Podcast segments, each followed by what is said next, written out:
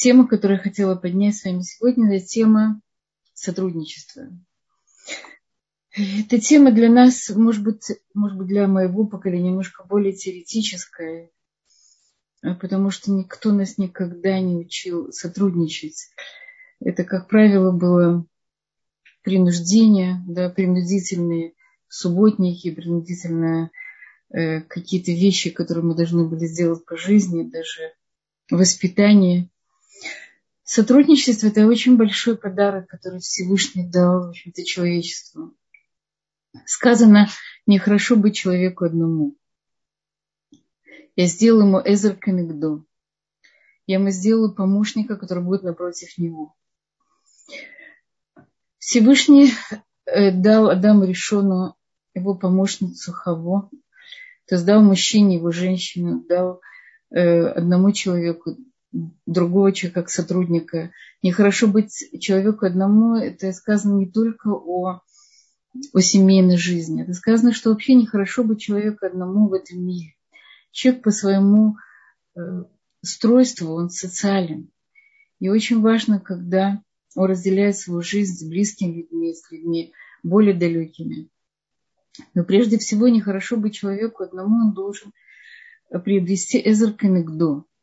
Сказано, что Всевышний сначала сделал одно творение. Мужчина и женщина были как сиамские близнецы. Они были э, один рядом с другим. И потом он это творение разделил и сделал отдельно, отделил отдельно мужчину и женщину. Велинский Гаон спрашивает, почему нужно было сделать первое творение, когда можно было сразу отдельно сделать мужчину и женщину, так же, как Всевышний сделал животных. Животные, животные были созданы каждый по отдельности. Э, ответ именно в том, чтобы мужчины и женщины ощущали, что они одно единое целое. Это как гуф и хат, это одно тело.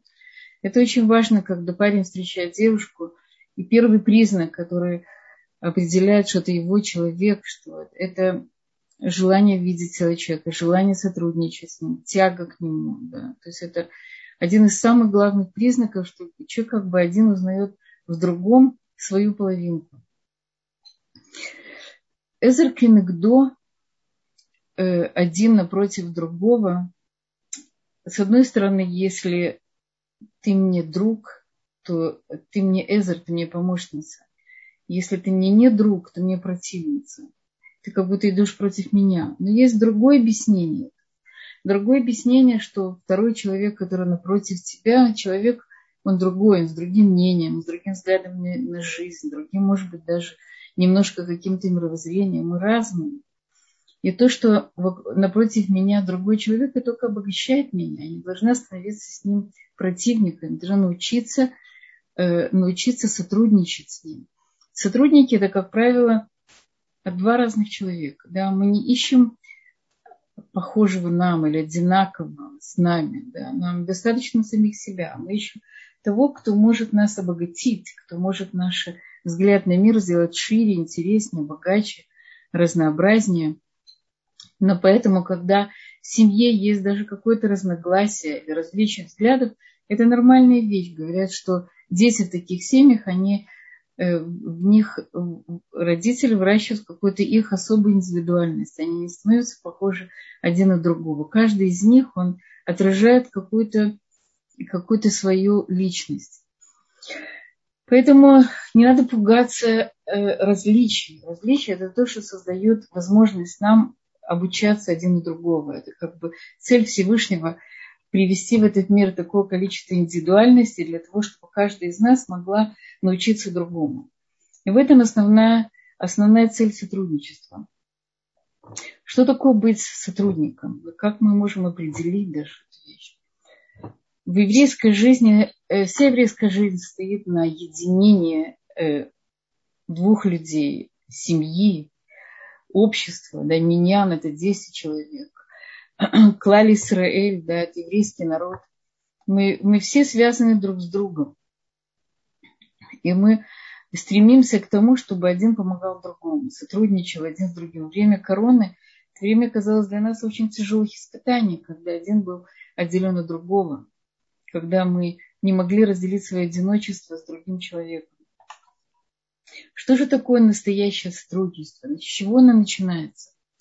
Прежде всего, им сказать, что у каждого э, э, в начале, когда муж и жена женятся, у них вот есть это то, что Всевышний сначала создал, это первое творение, это гуф и хат, это одно тело, это полное единение, полное слияние, симбиоз, то, что мы говорили на предыдущих уроках, как один человек. Да?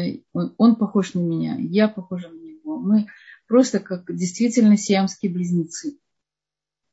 И это первый период э, в жизни семейной пары, когда происходит вот это слияние для того, чтобы построить действительно это гуф и хат, это одно тело, такое очень-очень близкое сотрудничество. Я как один человек.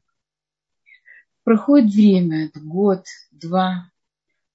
Если этот период правильно прожит, то внутри у, у пары уже есть, есть ощущение мы вместе, да, мы пара, мы едины. И тогда происходит то, что мы говорим второе творение. То есть каждый мужчина и женщина, они отделены друг от друга, каждый занимается какими-то своими делами. Муж, муж может быть на работе, он может в школе, или он может быть в университете, может в каком-либо другом месте, жена на кухне, на работе с детьми, но они все равно внутри вместе, потому что построено вот это вот сотрудничество первых двух лет, да, когда мы вместе. И поэтому даже когда мы отдельно, мы все равно у нас есть ощущение, что мы семья, что мы одна пара. Точно так же и с ребенком. Говорили, что ребенок вначале проходит с мамой этот симбиотический период для того, чтобы построить эту близкую связь с ней. Это первичное его отношение с миром, его первичная коммуникация, прототип его будущих отношений с, с другими людьми, особенно если это мальчик, это женщина, если это девочка, то это как бы с подругами. И, и в общем-то, с, с другими людьми тоже. Отношения с мамой, доверие, открытость, понимание – это, э, это очень важные вещи. Те, кто это не получил в детстве, то они должны приобрести это в дальнейшей своей жизни. Это вещь, которая приобретается, с ней не только рождается. В основном, конечно, мы получаем наши навыки коммуникативные, мы получаем э, э, от окружения, от воспитания, от родителей, от общества. Но э, есть люди, которые рождаются более общительными, люди, которые рождаются менее общительными, люди, у которых есть уже какая-то способность к эмпатии, люди, у которых она меньше, которые должны это развить в своей жизни. У каждого из нас это какая-то наша индивидуальная работа в этом мире. Поэтому каждый приходит с какими-то какими своими врожденными навыками, и, безусловно, эти навыки он развивает в семье, а потом в обществе. Что такое э, сотрудничество? Да? Что такое сотрудничество, кроме вот этой близости мужа и жена, близости матери и ребенка? Как оно строится в более широком кругу? Э, вернемся опять к еврейским семьям. У меня недавно в гостях была семья, где есть 11 детей. Семья простых, простых хороших евреев, которые мама сидит дома с детьми, э, растит детей, папа учится, работает. Дети в основном дома. Так оказалось, что мы им помогли, они, они были, в общем-то, недалеко от нас, снимали квартиру на несколько дней. И я наблюдала, как, как дети общаются друг с другом. Для меня было совершенно поразительно. Для них прежде всего их э, брат или сестра, они, они очень близки, они все время думают, что нужно ему. Мать я спросила, как вы воспитывали, воспитали так детей? Я дала э, девочке 7 лет, чтобы она дала мороженое своим братьям и сестрам. Она прежде всего, она посмотрела, кто самый маленький, дала самому маленькому, потом старше, потом старше, самый последний она дала, взяла самой себе э, то есть не, никакой маленький ребенок, он прежде всего думает, мне, я хочу сейчас мороженое, я вижу это мороженое, держу его в руках, я хочу его съесть. Но первая мысль у нее была, кто, кто ее брат, да, кому это нужно больше, кому тяжелее терпеть, кто хочет это больше. Я спросила у их мамы, как, как вы воспитали, как воспитываете детей, что они так чувствительны друг к другу. Она говорит, знаете, у меня много маленьких детей. И я не всегда успеваю смотреть за ними. Я их разделила по парам. Старший должен смотреть за маленьким, за меньшим. Еще старший смотрит за другими младшими. Да? То есть она не передала свою ответственность как мать. Они очень функционирующие родители. Но каждый ребенок, он смотрит, что нужно ребенку, которому меньше. То есть у них как крови. Они идут по улице, старший держит меньшего. Меня это, это сотрудничество, которое они впитали с детства, когда есть младшие братья и сестры когда есть вокруг тебя уже социум, социальная жизнь, начиная с, с младенчества, с самого раннего возраста, когда есть вокруг тебя братья и сестры, которые, с которыми ты должен считаться, с которыми должен научиться общаться, с которыми должен даже, даже с ними ругаешься, ты все равно миришься, ты вступаешь с ними в какую-то коммуникацию. У тебя проявляется какая-то твоя личная эмпатия, может быть, иногда не, не может быть, а как бы всегда есть какая-то конкуренция, но это тоже нормальное развитие детей, да, но у них есть уже первоначальная социальная группа, в которой они развиваются, в которых строится уже какое-то какое первичное сотрудничество. И, безусловно, таким детям э, понятие быть вместе, помогать вместе, видеть сложность другого человека в какую-то сложную минуту, намного легче увидеть человека, который родился один в семье. Я как-то спросила у ну, женщину, которая единственный ребенок был ученика в нашей Шиве, Э, как бы воспитывали. Как говорю, знаете, мы боролись за качество, а не за количество. Я не думаю, что они дали самое хорошее воспитание. Ребенок был достаточно эгоистичным. Но, безусловно, даже если ребенок один в семье или двое, то, к чему привыкли в бывшем Советском Союзе, то у него потом после семьи есть общество, в котором он развивается. Да, он, он как подросток начинает искать себя свою реализацию среди своих сверстников. Смотрит, с кем он может построить тоже это сотрудничество. Да? Потому что человек один, он не может по-настоящему не реализовать себя, не проявить себя, не показать себя. Человек на необитаемом острове Робинзон Круза – это не идеальный образ еврея. Да? Мы, мы живем в социуме. Интересно, что наша сейчас такое вот эм, кредо современного общества – это самодостаточность. Да? Человек – это цель, такая сфера задачи. Человек должен быть самодостаточным. Хорошо это или плохо? Да, с одной стороны, безусловно, самодостаточно, не быть зависимым. Человеком это достаточно быть зависимым все время и нуждаться постоянно в ком-то и в чем-то, это очень тяжело. Мы живем в таком развитом мире, и мы хотим чувствовать себя способными самим решать какие-то задачи. То есть есть разница между сотрудничеством, зависимостью и самодостаточностью. Да.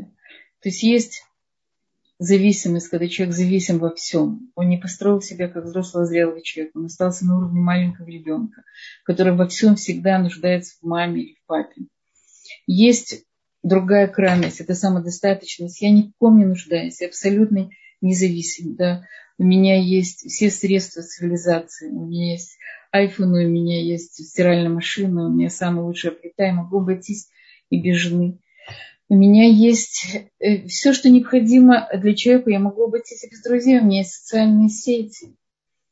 Да, человек, по сути, своей остается очень одиноким в этом большом самодостаточном мире. Он не строит какого-то глубокого сотрудничества, потому что ему как бы не нужно. Да, он, он привык в этой жизни выживать один. Он хотя не живет на необитаемом острове, но его мировоззрение, его жизнь, его окружение, они ему говорят, «Э, ты справишься один, ты супермен, ты все можешь. И в этом большая проблема современного общества, потому что мы, мы, мы развиваем себя как личность, как индивидуальность, но для того, чтобы построить потом взаимозависимые отношения. Да. Если я не буду совсем ни от кого зависеть, я не смогу построить то самое сотрудничество с близким мужем, с близкими моими детьми, я ни в ком не нуждаюсь. Поэтому цель человека – это, безусловно, построить это взаим, взаимозависимое отношение. Я, у меня моя ученица живет в каком-то достаточно развитом городе, не буду называть его имени, в очень престижном, дорогом районе.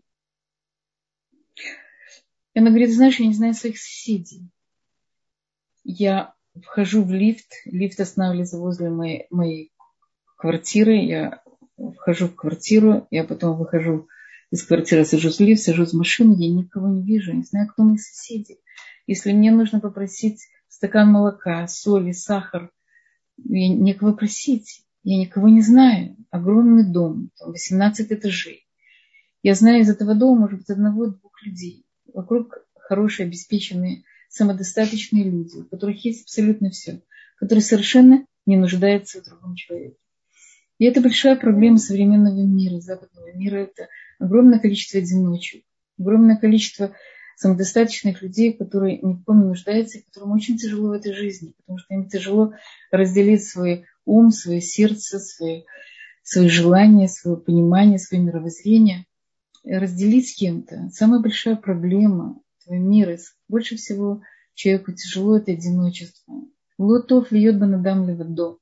Как же по-настоящему действительно создается вот этот шутафут, это совместная жизнь так, чтобы с одной стороны быть индивидуалом, а с другой стороны, то есть не потерять свою индивидуальность внутри этого сотрудничества, а с другой стороны передавать, быть в связи с другим человеком, с близким человеком. Если мы говорим о, о муже, да, муже, жене, то есть прежде всего у женщины намного большая потребность в сотрудничестве, чем у мужчины.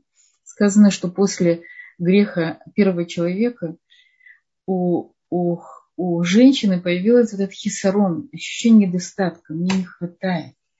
Ничего-то не хватает, мне не хватает чего-то самого сущностного и главного. И женщина по своей природе, она ищет сути связи, она ищет неформально, я вышла замуж. Она ищет свои связи, связи с мужем, по ее сути. Она не хочет формальных отношений. Она хочет, чтобы ее понимали, не хочет, чтобы ее слышали. Говорят, что женщина много говорит именно потому, что она хочет, чтобы ее услышали. Она хочет, чтобы ее поняли. Да, ее связь в основном стоит на, на эмоциональной связи. Женщина больше говорит дома и меньше говорит на улице. Мужчина наоборот. Мужчина говорит больше на улице и меньше говорит дома. Мужчине меньше нужна эта связь. Это то, над чем он должен работать в этой жизни. То, что женщина получила уже как данность, это то, к чему должен мужчина прийти. Он должен уже осознанно построить вот эту вот настоящую глубокую связь с близким человеком. Есть разные виды связи. Да? Мы говорим, что прежде всего сотрудничество, оно определяется целями. У людей есть совместные цели, совместная деятельность, да, объединяется под общей крышей работы, под общей крышей дома. Совместно, самое главное, это цель. И чем выше цель, тем более высокого уровня сотрудничества у человека. Да, если цель построить еврейский дом по еврейским ценностям, вырастить детей. Это цель очень высокая. Есть еще выше цели, не знаю, она доступна каждому человеку. Да, это цель, которая была, это как бы полная самоотдача, э, жизнь ради Всевышнего. У Раби Акива Рахель, они, у них не было, э, может быть, такой вот близости человеческой, потому что 24 э, года он, он растил, воспитывал своих учеников. Но, но у них была одна цель. Они шли, я не говорю, что это пример для подражания каждого обычного, обычной еврейской семьи. Я говорю, что бывает вид такого сотрудничества, когда во имя Всевышнего вместе или во имя какой-то большой цели вместе, не знаю, или временной цели, да, временная цель, я, мы хотим, чтобы там муж учился, или чтобы жена получила какое-то образование, да, и мы все объединяемся к этой цели. Есть вид максимального сотрудничества. Я знаю, или слышали такой, был большой праздник Ари, Арильвин. Он помогал, он приходил, помогал заключенным, он поддерживал в какие-то сложные минуты перед судом разные заключенные, он даже не знал, за что они сидят.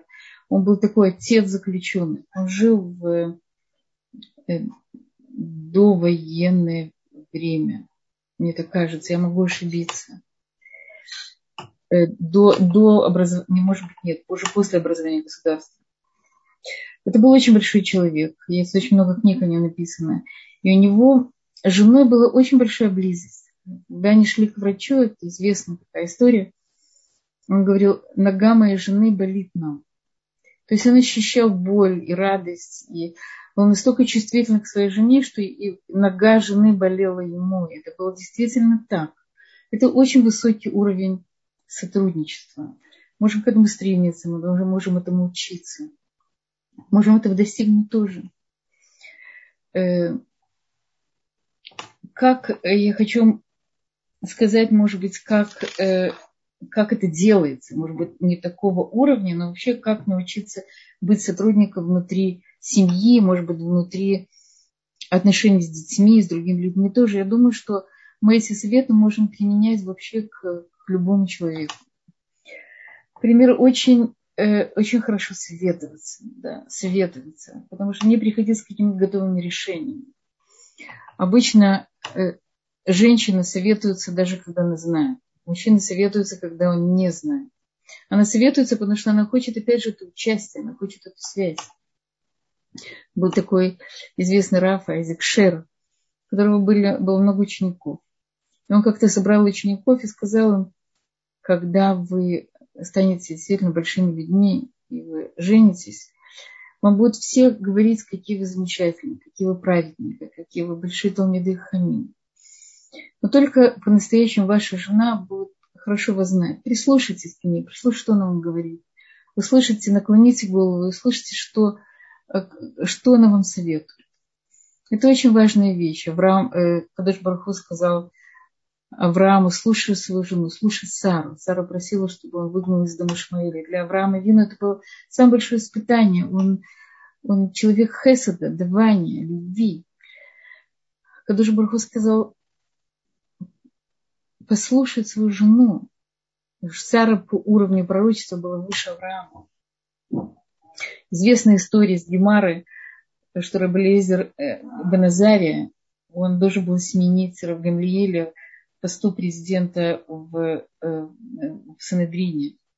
И там была какая-то очень сложная история, и он сомневался, это делать или не делать. Он хотел ходить в какие-то споры внутренние. И он пошел спросить свою жену. И жена сказала, если тебе предлагают какой-то дорогой бокал, нельзя от него отказываться. Ты можешь взять хотя бы на время подержать его. Это тоже большой подарок. И он взял эту, эту должность действительно какое-то время он был, а потом он вместе с э, Рабгамлиилем они э, были, были судьями в Санедрине. То есть спросить жену это, это обратиться к ее интуиции, обратиться к ее качеству вина, к какому-то внутреннему знанию, пониманию людей. Да, женщина много лучше понимает людей, чем мужчина. У нее есть какое-то внутреннее понимание, человек хороший или нет. Стоит с ним дружить, не стоит. Хорошо ли это для мужа, нехорошо. Поэтому прежде всего советоваться. Точно так же советоваться с мужем у мужа, у мужчины, у него есть, э, говорим, такой здравый смысл. Он мыслит головой, он мыслит логикой. Нам, женщинам, очень важно иногда включить здравый смысл, потому что мы иногда захвачены эмоциями, какими-то сильными желаниями, каким-то, какой-то бурей, бурей чувств. И поэтому мужчина очень часто, наш муж, близкий человек, может поставить на место, расставить, что хорошо и что плохо. Поэтому женщина не может судьей, потому что она находится, находится очень часто под властью чувств. Кроме того, когда мы советуемся, мы даем место человеку, и мы показываем, что мы ценим его. Ты не близок, ты не важен. Да? Это очень-очень важный инструмент создания сотрудничества. Если вы хотите отказать мужу, то не говорите, на прошлом уроке мы спрашивали, как как э, правильно и красиво сказать нет. То есть тоже очень важно не говорить сразу, отрезать нет. Дай мне подумать, мне это не так легко решить, дай мне время. Да. Это очень важно, что вы не сразу отказываете, если он в чем-то вас просит. Вы берете себе время, можете потом сказать нет. Но очень важно показать ему, что вы заинтересованы, вы слушаете его. Вам очень важно, что он сказал вам, вам хочется пойти ему навстречу. Вы не знаете ли вы готовы на это. Да. Очень важно советоваться. Это совет мужчинам, кого приводит в дом, гостей, приглашает гостей, не приглашает гостей. Каких гостей? Это очень важно. Вы можете сказать своему мужу.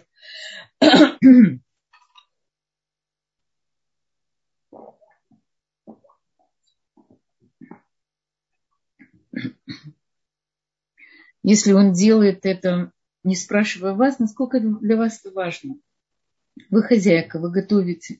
Но очень важно знать, придут гости, не придут, какие гости, готовы ли сейчас принять гостей. Да, это очень важная вещь. Когда вы идете к родителям, к родителям мужа, к родителям жены, очень важно, чтобы была какая-то очередность, да, чтобы никто не был обижен, что пошли к родителям, если родители у вас здесь, в Израиле, если вы можете пойти одну неделю к одним родителям, другу к другим. Быть с мужем, когда он хочет поехать э, своим родителям, может быть, увидеть чаще, не в другом городе. Даже если вам, у вас не такие хорошие отношения со свекровью. У меня есть одна ученица, у которой очень сложные отношения со свекровью. Но она советовала со мной. Я говорю, смотри, то, что может сделать для своего мужа, сделай для него. Не обязательно должна ее любить, ты должна обязательно соглашаться. Но если ты можешь пойти навстречу, потому что отношения твои с мужем зависят от насколько ты близка с его семьей. Человек не может, один человек быть близок с другим человеком, если он отрицает его происхождение, его семью. Происхождение человека – это он сам, да, это его, это его почва. Я знаю, что у нас когда-то наш ученик был женат на девушке, которая ненавидела русских. Она была израильтянка. Не знаю, каким образом она вышла за него замуж. В конце концов, они разошлись. Это, безусловно, была не единственная причина. Но человек должен быть какой-то связь, любовь, понимание с, с тем, откуда пришел ее муж. Это может быть происхождение, это может быть семья, это может быть расширенная семья. Безусловно, это очень высокий уровень сотрудничества, когда ты любишь семью своего мужа. Ты не обязательно должна ее очень любить, но даже пока, по крайней мере, должна показывать, что ты ее принимаешь или любишь. В душе у каждого из нас есть много разных вещей. Да, мы всегда согласны с, с нашими родителями, тем более с родителями мужа.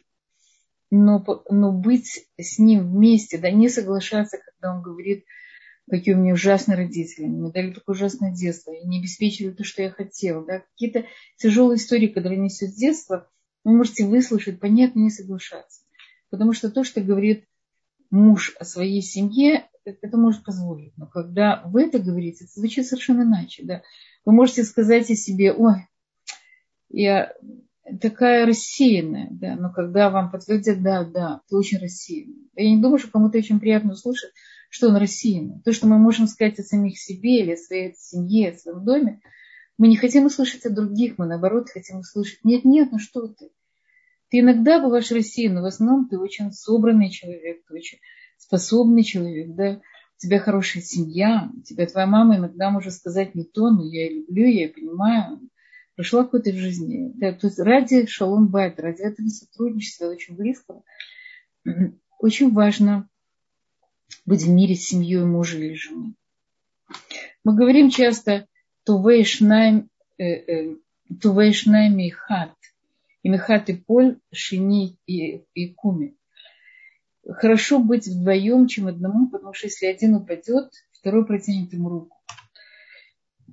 Дай Бог, что действительно, если один падает, второй протянул руку. Это, это действительно форма настоящего, настоящего сотрудничества. Потому что когда мы все очень благополучны, и когда мы на вершине своей, э, своих успехов, и когда я там лучшая ученица в университете, или самая э, работаю там, примерный работник, очень хорошая мать. Все у меня, все у меня складывается замечательно.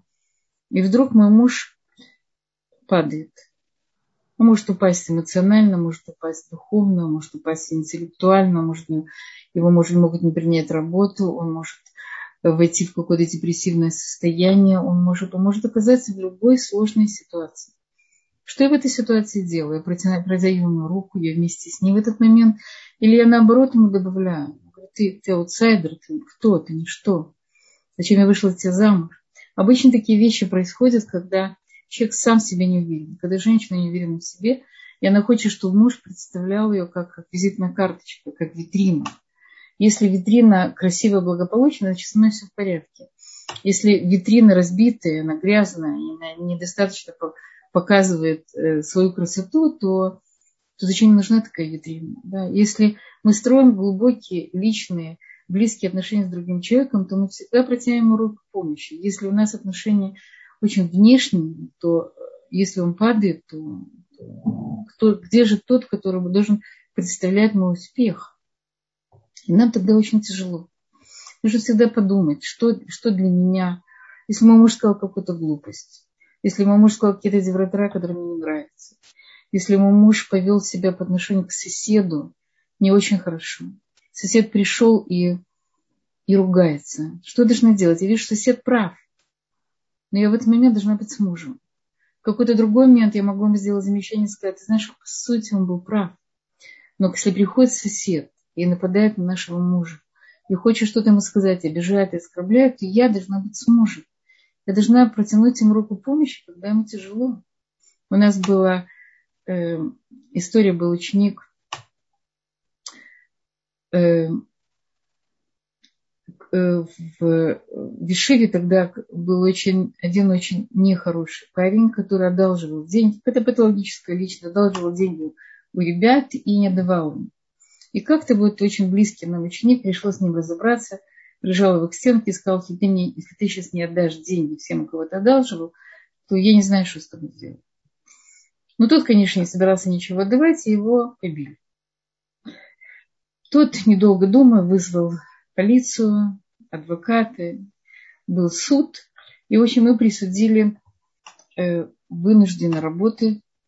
Да, он должен был в течение года или даже полутора лет работать на каких-то принудительных работах. В это время он не был в тюрьме, но он, он не мог работать на себя, он должен был отрабатывать там, полтора года на каких-то тяжелых работах. В это время он знакомится с прекрасной девушкой, женится. Ей ничего не рассказывает. Какой-то друг сказал ему, не рассказывай. Это одна из вещей, которые нельзя делать, то есть не должно быть тайн. То есть не надо все рассказывать, может быть, с прошлого, то, что не касается другого человека. Но то, что касается его, и, и то, что проявится рано или поздно, безусловно, нужно об этом говорить. Он не сказал. Их первый год, да, близость человеческая, э, строятся какие-то близкие человеческие отношения. Она видит, что с мужем что-то происходит. Он уходит, не говорит куда, приходит неизвестно когда. Она видит, что он возвращается в плохом настроении, что он не говорит, не, не говорит, куда он действительно уходит. Она чувствует, что он что-то скрывает, и не хочет их говорить. Помню, она пришла ко мне и сказала, что нам делать. Слушай, на грани развода я не могу, я не сплю ночами, я не понимаю, что с ним происходит. И я помню, что мы его вызвали и сказали, ты должен мне рассказать. Он потому что посоветовался с Равом. Рав сказал, что он должен обязательно ей рассказать. И он ей сказал, и она его поддержала. В общем, счастливый конец. То есть очень важно не бояться. Да. То есть мы не супермены, да, хотя нас призывали и западный мир быть такими или показывать себя такими. Мы обычные люди с летами падениями, с нашими ошибками, неудачами. И у каждого из нас есть какие-то провалы. И мы, мы можем и должны взять близкого нам человека в свои, в свои сотрудники. Мы должны рассказать, что с нами происходит. Мы должны поделиться сложностями, с трудностями, которые, которые мы переживаем. И второй человек, если действительно близок, так проверяется на самом деле действительно настоящая близость. У меня ко мне как-то появилась, э, ко мне пришла одна девушка по поводу шедуха, и она рассказывала, что она пережила очень большую травму. Она была обручена и шла как-то по улице. И ее укусила собака, овчарка. Она выскочила, сорвалась с цепи сорвалась какого-то хозяина, укусила ее за ногу и, и скрылась. Она не просто укусила, она, она откусила ей кусок, кусок ноги. А сама девушка, она пианистка, причем очень способная, талантливая, которая выступала на очень серьезных концертах. И эта девушка на 9 месяцев села в инвалидное кресло. Это была ужасная трагедия для нее, потому что она как бы это вырвала, молодая, красивая девушка, которая была вырвана из жизни нормально через, скажем, 9 месяцев. В это время она, у нее жених, да, жених, который должен был как-то ей помочь. И этот жених через короткое время ее оставил. И для нее это была такая огромная травма. Как это может быть? Да, со мной такое произошло, и он, и он меня оставил. Сказал, слушай, скажи, Спасибо Всевышнему, что он, опять же, это очень тяжелое испытание, но что то видела, какой это человек до того, как вышла у него замуж. Если он не может быть сотрудником в такой сложной ситуации, ему нужно было как-то преодолеть, ему нужно было помочь тебе, быть с тобой. Если он смог быть, то каким он сотрудником может быть, каким он другом может быть в течение жизни? Как он может тебе помочь? Зачем тебе нужен такой муж? В конце концов, слава Богу, она удачно вышла замуж. Все хорошо, но это очень большая проверка, да, как, насколько человек готов, может построить вот эти вот быть другом даже в сложные моменты жизни. Знаете, очень часто бывают разводы после каких-то э, сложных жизненных ситуаций, когда, не дай Бог, теряет ребенка, когда, не дай Бог, происходят какие-то трагедии в семье. Да. Там проверяется, насколько люди до этого построили вот этот вот базовые близкие отношения, насколько они могут поддержать друг друга, да, быть по-настоящему близкими и родными людьми. И, к сожалению, действительно, после каких-то трагических событий бывают часто разводы. Показатель того, что они не смогли пережить это. И, и их забьют, их, их семейная жизнь была трещина.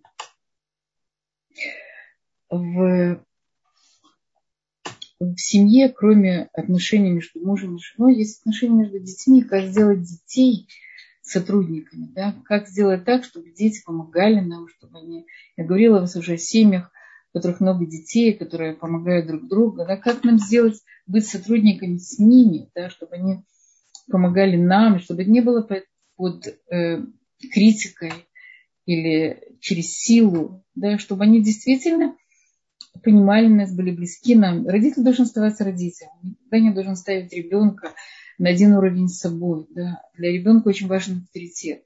То еще, что же касается отношения между мужем и женой, здесь нет иерархии, один напротив другого. Да, мы равны абсолютно. У нас у каждого из нас свои роли, мы разные функционально, но абсолютно равны. С детьми это единственное разница, которое существует в отношениях между людьми, потому что все остальное строится по иерархии. И отношения между родителями и ребенком – это очень, очень важная иерархия, потому что ребенок должен чувствовать, что есть авторитет, есть тот, кто сильнее его, тот, кто сильнее не, не вопрос силы, а те, кто силь, тот, кто, на кого он может опереться, да, тот, кто должен, может дать ему дорогу в жизнь. То есть обязательно вот эта авторитарность, авторитет родителя необходим для того, чтобы ребенок вырос полноценным человеком, который может, э, который может, родитель может помочь ему вырасти и стать зрелым человеком. Только при условии, что есть вот эта вот дистанция, что есть вот эта Э, родители, ребенок, это разница их, их, на их уровне. Но, опять же, когда мы хотим близкие отношения, мы хотим, мы садимся и смотрим в глаза ребенку, мы сохраняем вот этот вот э, э, этот, на уровне глаз, эту связь на уровне близкого. Мы хотим понять, что происходит с ребенком. Ребенок иногда часто хочет понять, что происходит с нами. Происходит тоже вот этот вот. Есть, э, есть такой человек в Израиле, Арон Маргалит. Я не знаю, те, кто живет в Израиле, может быть, читали его книгу. Очень большой человек. Человек, который в жизни пережил все самое тяжелое, что можно пережить. Да, он потерял трагические, трагические обстоятельства своего отца, своего сына, своего брата. Брат погиб в, в, войне, в Ливанской войне, сын погиб в каком-то террористическом акте, отец, по-моему, погиб во время войны. Это были очень-очень тяжелые судьбы. Он сам был больной полиомиелитом, дважды переболел э, раковой болезнью, заикался. Человек, который прожил и проживает жизнь полной испытаний. На его уроках сидели в основном инвалиды. Не только, конечно, но очень много людей, у которых есть какие-то какие тяжелые проблемы, ограниченные действия в разговорах боли, больные, потому что он поддерживал людей своим личным опытом, своим, своим опытом преодоления, тяжел, преодоления тяжелых жизненных ситуаций. Он настоящий такой герой. И когда он заболел э, последний раз, да, но он, слава Богу, жив, и он как бы из всего этого выходил каким-то чудесным образом, через волю, через усилия. Он обратился, собрал своих, он женился на абсолютно здоровом, нормативной женщине, построил очень хорошую семью, много детей и внуков. Когда он заболел, он созвал детей и внуков и сказал, «Э, нам с бабушкой нужна ваша помощь. Какую помощь каждый из вас может оказать? Я иду сейчас на, на лечение, бабушка остается одна. Что вы, чем вы можете помочь? Это одна цель, и вокруг сотрудники в этой цели.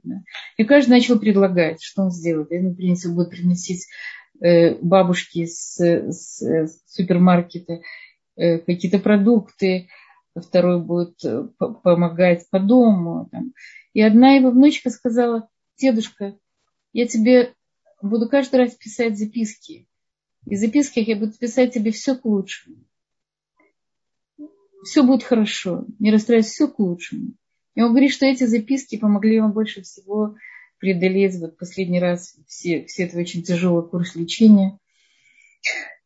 Вот эта вот форма, он говорил еще такую вещь, что если нужно быть обязательно в мире с внуками, потому что если они проходят какой-то тяжелый э, переходной период в своей семье, чтобы не было кому прийти, да, чтобы у них были дедушка и бабушка, кому они могут прийти, если они ссорятся с, с родителями. Это опять же сотрудничество, сотрудничество всей семьи. Да когда семья расширяется. Большая, мы говорим, что в отношениях между людьми вообще один, один плюс один это не два. Это намного больше. Да, два человека, если они вместе, они сотрудники, огромная-огромная сила. Большая семья, когда они вместе, огромная сила. Еврейский народ, когда он вместе. Это огромная-огромная сила. Это то, что Всевышний хочет. Всевышний хочет, чтобы мы были вместе. Говорят, что известно, что Геула и Галут, то есть рассеяние и собирание, это, э, они, у них один и тот же корень. Их отличает только буква Алф. Буква Алф это э, ее, это единица. Да, единица это один, единство. Да. Всевышний хочет, чтобы мы были вместе, чтобы мы были едины. И только так может прийти Машех и прийти избавление для всего мира. Да, вот это вот единство, оно строится в, нашей семье, оно строится в наших личных отношениях, оно строится в, близости одного к другому, в чувствительности, в помощи, в открытости, в доверии, в эмпатии, в желании разделить себя с другим человеком, передать ему то, что есть у меня, и взять то, что есть у другого, только не на уровне конкуренции, не на уровне власти, да, а на уровне взаимозависимости, на уровне передачи себя другого и получения другого то, что может дать. И в этом настоящее счастье, да, и настоящая сила. Поэтому мы часто смотрим, как, как два человека подняли огромную семью. У нас есть соседи, известный очень писатель Ханух Теллер. У него 19 детей Леомера. Я видела как эта семья, она фотографировалась. Там в семье, но я думаю, что не меньше ста человек. Они женаты, у них у каждого много детей своих. Это огромный-огромный клан. Да? Они все вместе, они дружат, они любят, они помогают. Это огромная сила. Если каждый из нас может дать кусочек себя другому человеку создать другим человеком эту бесценную связь, о которой мы говорим, это это близость человеческая, это сотрудничество, это помощь, это протянуть руку в, сложный момент и, и оказаться другом другому человеку, то, то наверное, мы приблизим э, приход Машиха, и, наверное, еврейский народ сможет выполнить ту самую свою уникальную миссию, для которой он пришел в этот мир. Пожалуйста, если у вас есть вопросы, я буду очень рада. Э, пока я вижу, вопросов к нам не поступило. Я еще раз напоминаю, если вы хотите задать вопрос, вы можете поднять руку, мы вам включим микрофон, или же написать нам в чат, и мы с радостью ответим на все ваши вопросы. Вот сейчас нам написали, что вас благодарят за ваш урок, за вашу мудрость. И спасибо, спасибо вам большое. У меня, у меня есть какие-то вещи, которые я еще могу, если у вас нет вопросов. Э, очень важно, когда, например, вы едете в отпуск, и вы говорили своему мужу или говорили своим детям, ну не нужно ехать туда, не нужно одевать эту одежду, не нужно, э, я же тебе говорила, и вы приезжаете, но ну, вы в какой-то момент согласились поехать на отдых, отдыхать туда, куда захотел вас муж, одеть ту одежду, которую вам говорили ваши дети и прочее. Если вы же приезжаете, видите, что вы были правы. Ни в коем случае нельзя говорить, я же тебе говорил. Нам, конечно, на, на, нас это очень тешит, потому что мы оказываемся в ситуации «я права». Нам это очень приятно. Я же тебе говорила, я была права. Ты со мной спорил. Но это какое-то предательство по отношению к близкому человеку. Потому что если мы согласились, мы поехали, не говорите, потому что он понимает, что он проиграл. Он понимает, что вы были правы. Не нужно добавлять. Но я же тебе говорила, это классическая форма, когда ребенок приходит э, с двойкой. Мама ему говорила, что должен учиться. Э, значит, не ругаться в присутствии детей. Мы говорили, что внутри ребенка есть папа и мама. И если родители ругаются, то это как бы разрывает его изнутри. Мы часто ругаемся в присутствии детей и редко миримся в присутствии детей. Мы уже говорили об этом. Сотрудничество создается тоже через мелкие вещи. Э, мы тоже говорили об этом, через маленькие-маленькие вещи, что произошло в течение дня. Да, есть такое понятие шмират кэшер, это, это, это держать связь. Это позвонить, узнать, как дела, позвонить, как ты себя чувствуешь. Это узнать, как на работе. Да, не, надо, не надо звонить и говорить, ты знаешь, у меня у нас прорвался там электрический дуд, и у нас пришли огромные счета, и пришел сосед, и и отругал, потому что я не заплатила там за коммунальные услуги. Я не знаю, не нужно по телефону говорить какие-то очень тяжелые случаи. Нужно но держать какую-то связь, говорить, когда я приду, когда я уйду. Очень важно мужьям это сказать. Обязательно скажи, как придешь. Очень важно объединять детей вокруг э, папы. Например, у меня было такое, знаешь, что во многих семьях муж, когда приходит, Э, мужчины не выдерживают беспорядка, такого общего беспорядка в квартире. Да, то есть для, э, э, женщине очень важно, может быть, аккуратно сложенные по полочкам вещи. Для мужчины важно, это связано с его качеством дат, сознания, чтобы территория, площадь, когда он приходит домой, чтобы она была чистая. Как правило, среднего мужчины. Я помню, что я говорила своему мужу, ты знаешь, перед тем, как ты приходишь, это был какой-то мой патент, но я думаю, что я могу с вами поделиться – перед тем, как ты приходишь, сообщай мне, когда ты, когда ты идешь, да, за полчаса. Когда я говорила детям, папа придет через полчаса, папе очень тяжело, когда разброшены игрушки. Давайте быстренько соберем. И мы, мы всей семьей собирали игрушки, потому что папа придет, ему будет тяжело. Не потому, что он тиран, не потому, что он будет кричать, ругаться и бить, а потому, что ему будет неприятно. И это очень объединяет детей. С одной стороны, мы собираем, а с другой стороны, мы любим, уважаем папу, потому что его мнение для нас важно. Есть какие-то вопросы? Нет, я вижу, что по этой теме у нас никаких вопросов сегодня нет. Да-да, пожалуйста. И у меня есть еще что сказать э, достаточно. Э, очень важно в семье разделение обязанностей. Да. Мы говорим, что мы обязанности разделяем с одной стороны, по способностям человека, да, например, мужчине очень, мужчине очень тяжело э, миюн. Миюн – это разделение.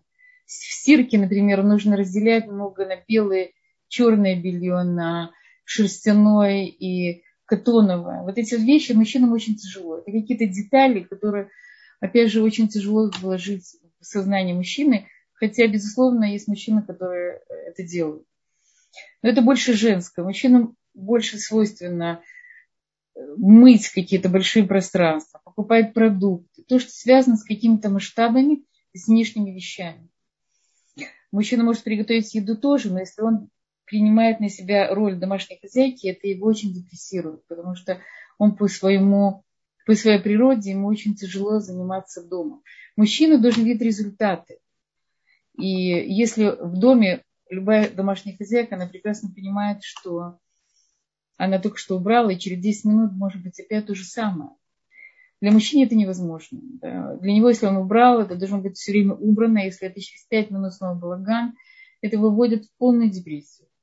Поэтому, безусловно, у каждого должны быть обязанности, связанные с его природой, с тем, что он любит, и с тем, что он больше всего успешен. Да. Детям хорошо менять обязанности, но тоже, чтобы они хотели это делать.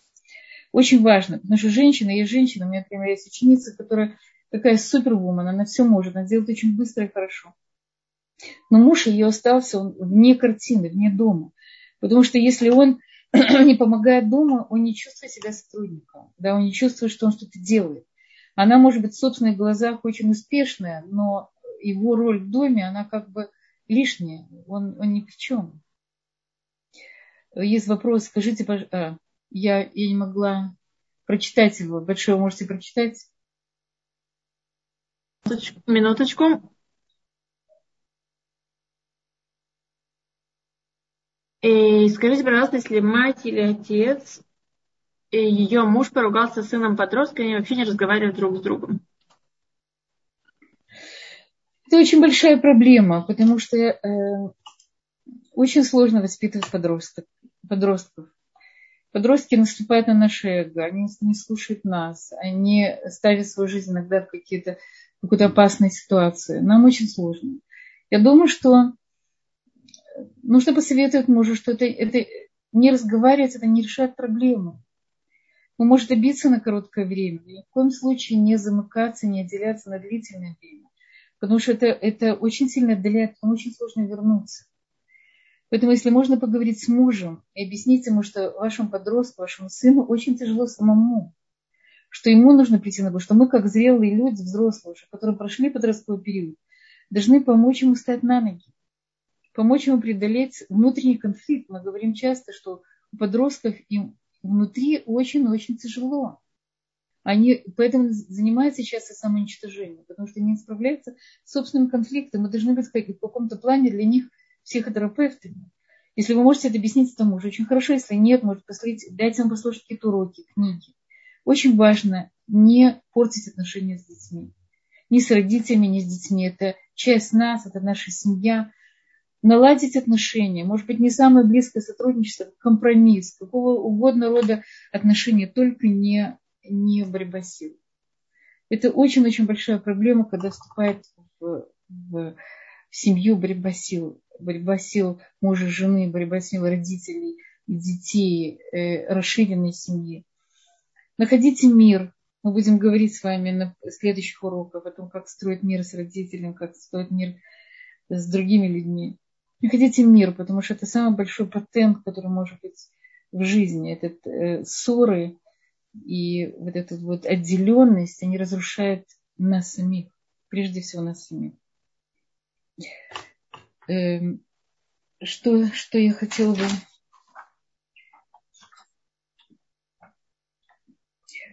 Очень важно, если вы приходят, приходят даже родители к вам в гости, прежде всего еду подавать, подавать мужу раньше, чем родителям. Несмотря на то, что у вас есть обязанности уважения родителей, но мужа подают еду первым. То есть ваша семья и ваша жизнь, она как бы кудемет, она, она раньше. Строительство семьи, оно раньше. Поэтому очень важно показывать мужу, насколько э, важно, он важен вам у мужа должно быть свое место, и вы должны охранять его, чтобы дети не садились без его разрешения. Опять же, это не тирания, это, это уважение одного человека к другому. Без уважения невозможно построить сотрудничество. Если отец, если отец разрешает, то, конечно, да, но вы должны прийти папе на место, да. Это папе на рабочее место. Папа должен прийти, давайте мы что-то приготовим, давайте мы сделаем вкусное блюдо папа, ты такая же умная, как папа, да, не, не, не такая же там ужасная, как твой папа. Но ты такая же умная, как папа, да, вы даете комплимент и папе, и, и дочке, да, ты такая же красивая, как твоя мама, ты такая же удачная, как твоя бабушка, только без иронии. Насколько возможно, да, жизнь, она не самая гладкая вещь, и поэтому у нас есть много взлетов и падений, и наших много очень тяжелых моментов в отношениях с близкими людьми. Но, по крайней мере, стараться работать над этим, стараться преодолеть эти вещи, не считать, что жить в конфликте это, и, это есть настоящая жизнь, да, что вы как будто бы кому-то мстите. Вы прежде всего мстите самой себе. Поэтому, насколько возможно, наладить хорошие отношения с свекровью, с родственниками. Они могут быть, они могут быть не близкие, они должны быть хорошие. Это не должно быть какого-то скрытого конфликта. Я еще не сказала вам, как это очень важная вещь, о том, что если нет настоящего сотрудничества, то, то возникает э, конкуренция. Конкуренция между мужем и женой. Часто, чаще всего она скрыта. Чаще всего муж может подрывать какую-то действенную жену или обижать ее, потому что он чувствует, что он не состоялся. Поэтому так важно, если вы чувствуете, что вы идете вперед, посмотрите, кто остался сзади. Может быть, вашему мужу нужно помочь тоже идти вперед. Может быть, нужно ему подсказать, что для него, какая работа лучше, какая учеба лучше, какая хибрута лучше. Но опять же, не с презрением, не с, не со, с, с, с гордыней, смотри, какая я, где ты. Понимать, что вы тоже были там, и вы можете быть там. Каждый человек, он, не гарантирован, он может упасть и подняться. И поэтому помогайте своим мужьям. Мужья должны помогать своим женам идти, развиваться, идти вперед, не оставляйте их. Потому что если это не происходит, то закрадывается внутри скрытый или не скрытый конфликт, конкуренция, которая разрушает, изнутри разрушает ваши отношения. Есть какие-то, если нет каких-то вопросов, я э, обязательно... Если, да, мне скажете, если очень важно что-то делать вместе. Например, говорят, э, э, легималь мишатефет макаревет левовод. Э, совместная еда нас сближает людей. То есть мы говорим, что если мы кушаем вместе, недаром у нас есть совместные трапезы, если мы кушаем вместе, то это сближает. Поэтому хотя бы раз в день кушайте вместе со своим мужем, да, идите спать вместе с ним, играйте, учитесь вместе с ним. Да, это все создает э, сотрудничество, все создает такую вот настоящую человеческую близость, ради которой мы, в общем-то, выходим замуж, э, растим детей, и, в общем, как бы развиваемся сами.